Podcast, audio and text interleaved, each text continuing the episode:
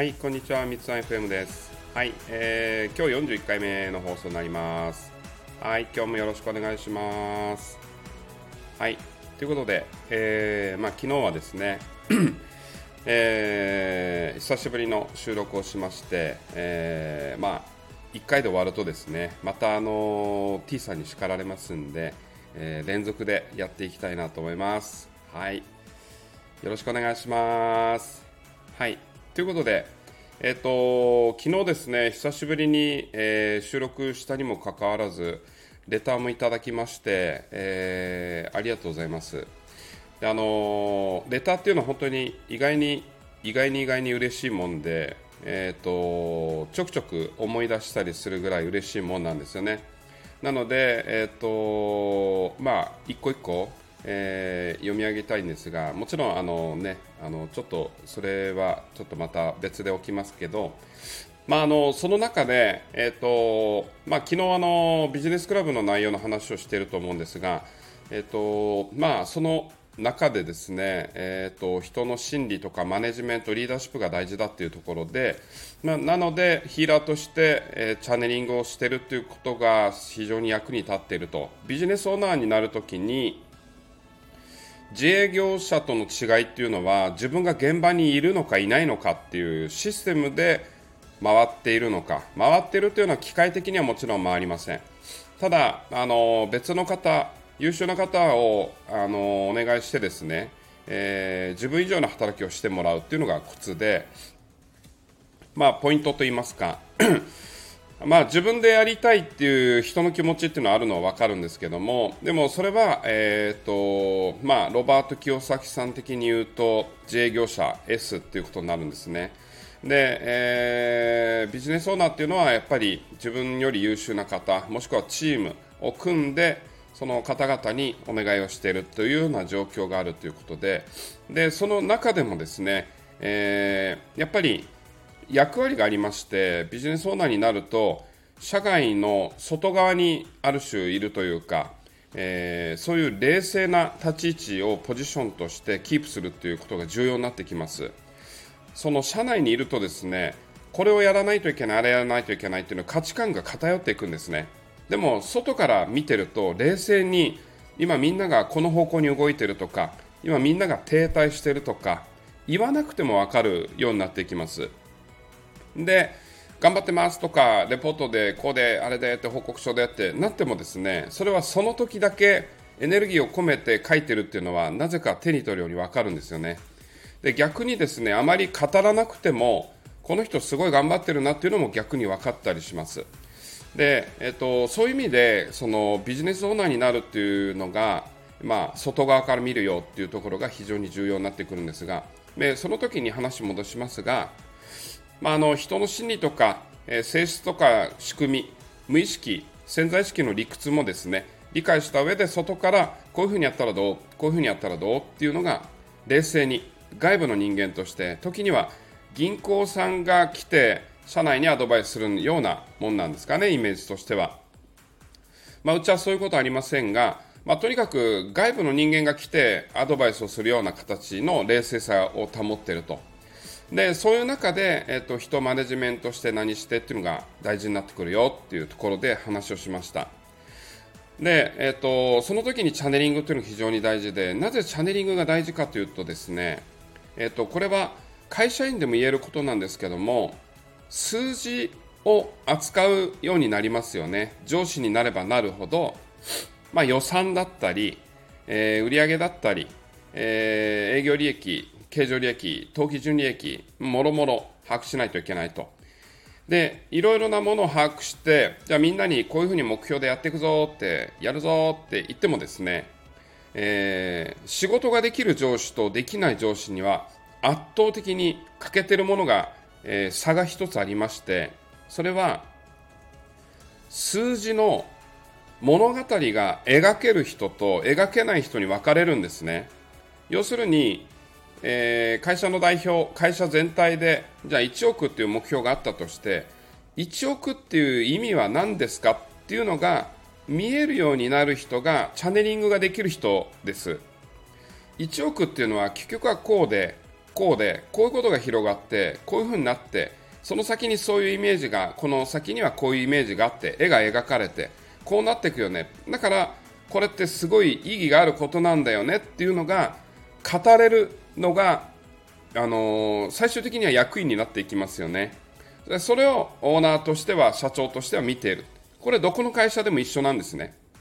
ただ、数字は数字でしかないでしょ、無味乾燥なものでしょ、ただ売上さえあればいいんでしょっていう方はおそらく出世できないんだと思います。それはそういうことではなくて、その数字が意味するものを読み解く、その数字が提示している奥にある物語をしっかり自分の体で体感する、そして気持ちをですね、どんどん高めていく。例えばこれ何に似てるかというと、1週間後の土曜日に、彼女とデートするんだ、でしかもこれ初めてのデートでみたいになった時に作り込んでいきますよね、気持ちを。 LINE もしますし、電話もするでしょうし、手紙は送らない、電報を打たないにしても、何かやるわけですね。毎日電報打ってもいいわけですが、とにかく気持ちを作り上げていく、ね、いきなりね、ミッツさんジムとか、もしくは、ライズアップに入会して1週間でバキバキにしてくださいっていう人もいるかもしれない。でもそれでもいいわけですよね。その土曜日の意味がすごく深まっていくから、行動が増えていくわけです。だからこう土曜日の意味、大切さ、かけがえのないこの土曜日という日に向けてどうやって気持ちを上げていくのか。で、食事、デートコース、お店にもこれ抜いてくださいとか、あれ足してくださいとか、このタイミングで持ってきてくださいとか、こういうのありますよね。そういうのと同じで、この土曜日の意味っていうのと数字の意味っていうのは同じなんです。で、デートでは気持ちは入っていくし、気持ちも上げていく、盛り上げていくことはできるんだけど、大切なのはその土曜日の意味を周りの人にどれだけちゃんと伝えられるのかっていう能力が、上司としては、もしくは売れっ子の人間としては非常に必要になってくる能力なんですね。これは学校で教えられない問題なんで、どちらかというと国語力なんだと思いますね。僕は国語の担当の講師もやっていたので、国語の難しさっていうのは非常に衝撃を受けたんですけども、小学生に国語を教えるのが一番難しかったですね。概念がわからない子に概念を教えるっていうのはもう、毎日演劇しているような状態で授業もやってました、集団塾でですね。で、なのでこの土曜日がすごく大切なんだって作り込んでいくっていうのと、じゃあこの目標の数字、期日までに数字を作っていくんだっていう、作り込んでいくっていうのは非常に同じことなんですね。で、その時に数字の意味って何なのか、思いを寄せていく、感情を注ぐ、情熱を注いでいくっていう中で、チャネリングっていうものが、第六感っていうものが働いていきます。で、これを意図的にコントロールして、人の無意識の、世界観とか、宇宙の仕組みとか、そういったものを理解していくのがチャネリングという技術になります。だから、例えば外国をパッと意識して見たときに、今どういう意識状態でこの国のこの都市のエネルギーが流れているのかって見るのもチャネラー特有の技術なんですね。だから海外に行くときにも、どこにどういう、開発が行われていくのかっていうのを見たりするっていうのも、チャネラーならではの楽しみ方ということで僕はやったりしますが、そういうところでチャネリングっていうのが上司になっていけばなっていくほど必要だよねっていう意味で、さらっと言ったことなんですが、質問があって、この方は本気なんだなっていうふうに思ったので、ちょっとお答えしてみようかなと思ったところがあります。ちょっと内容が難しいとか、何言ってんだと思う方もいるかもしれませんが、結局この世界で生きていくということは、人間関係をうまく構築できるかどうかということに限ります。で、例えばヒーリングやってる、チャネリングやってるっていうと怪しいとかいうことっていうのはもう数えきれないぐらい僕も言われてきてるんですが、あまり気にはしていません。で、僕が大切にしているのはですね、継続をしているということの意義深さというものに自信を持っているからなんですよね。だからその自分が自信を持つっていうのは、から元気っていうのはあまり意味がなくて、継続しているということはお客様との関係があったり、信頼関係が深まったりということで、お互いにこの世界観を大切に思うからこそ、その一つの企業が残るっていうことなんですね。ということは、この僕だけで作ってるわけじゃなくて、その市場、購入してくださるお客様と一緒に会社を作っているということになります。だから継続しているということは共同作業なんですね。これが会社の意味になります。だから怪しいと言われよう、怪しいという会社はですね、2日でなくなったり1年でなくなったり、もしくは当期純利益がなさすぎて回らない、でこれは怪しいわけですね。お金の管理もできてないし、信頼関係もできてないというところになるので、金策に走るしかないっていうのは正直怪しいとなりますが、残ってるかどうか、継続してるかどうかっていうのが非常に重要なことなので、そういうところを経営者としては見ながらやってると。仕事の内容云々言われるのはもちろんいいんですが、実際は違うというところがやっぱり自信持って言えるところ、10年前、15年前から来ていただいているお客様も現時点でも応援していただいている方はたくさんいらっしゃいますので、その方のためにも頑張るという、そういうためにもチャネリング能力を上げたりヒーリング能力を上げたりする、これはお互いに、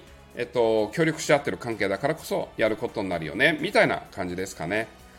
はい、ということで、一つの質問しか答えられませんでしたが、チャネリングというのは必要で、上司になればなるほどチャネリングをしてなくてもですね、そういう相手を理解していくという能力を磨いていくという時間があればいいのかなと思います。ということで今日はこの辺で終わりにしたいと思います。それじゃあまたね。